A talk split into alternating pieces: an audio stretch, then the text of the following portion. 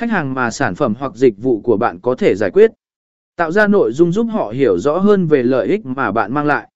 Giữ ngắn gọn và xúc tích, Inserter giam ở giới hạn độ dài video, vì vậy hãy đảm bảo nội dung của bạn ngắn gọn và xúc tích.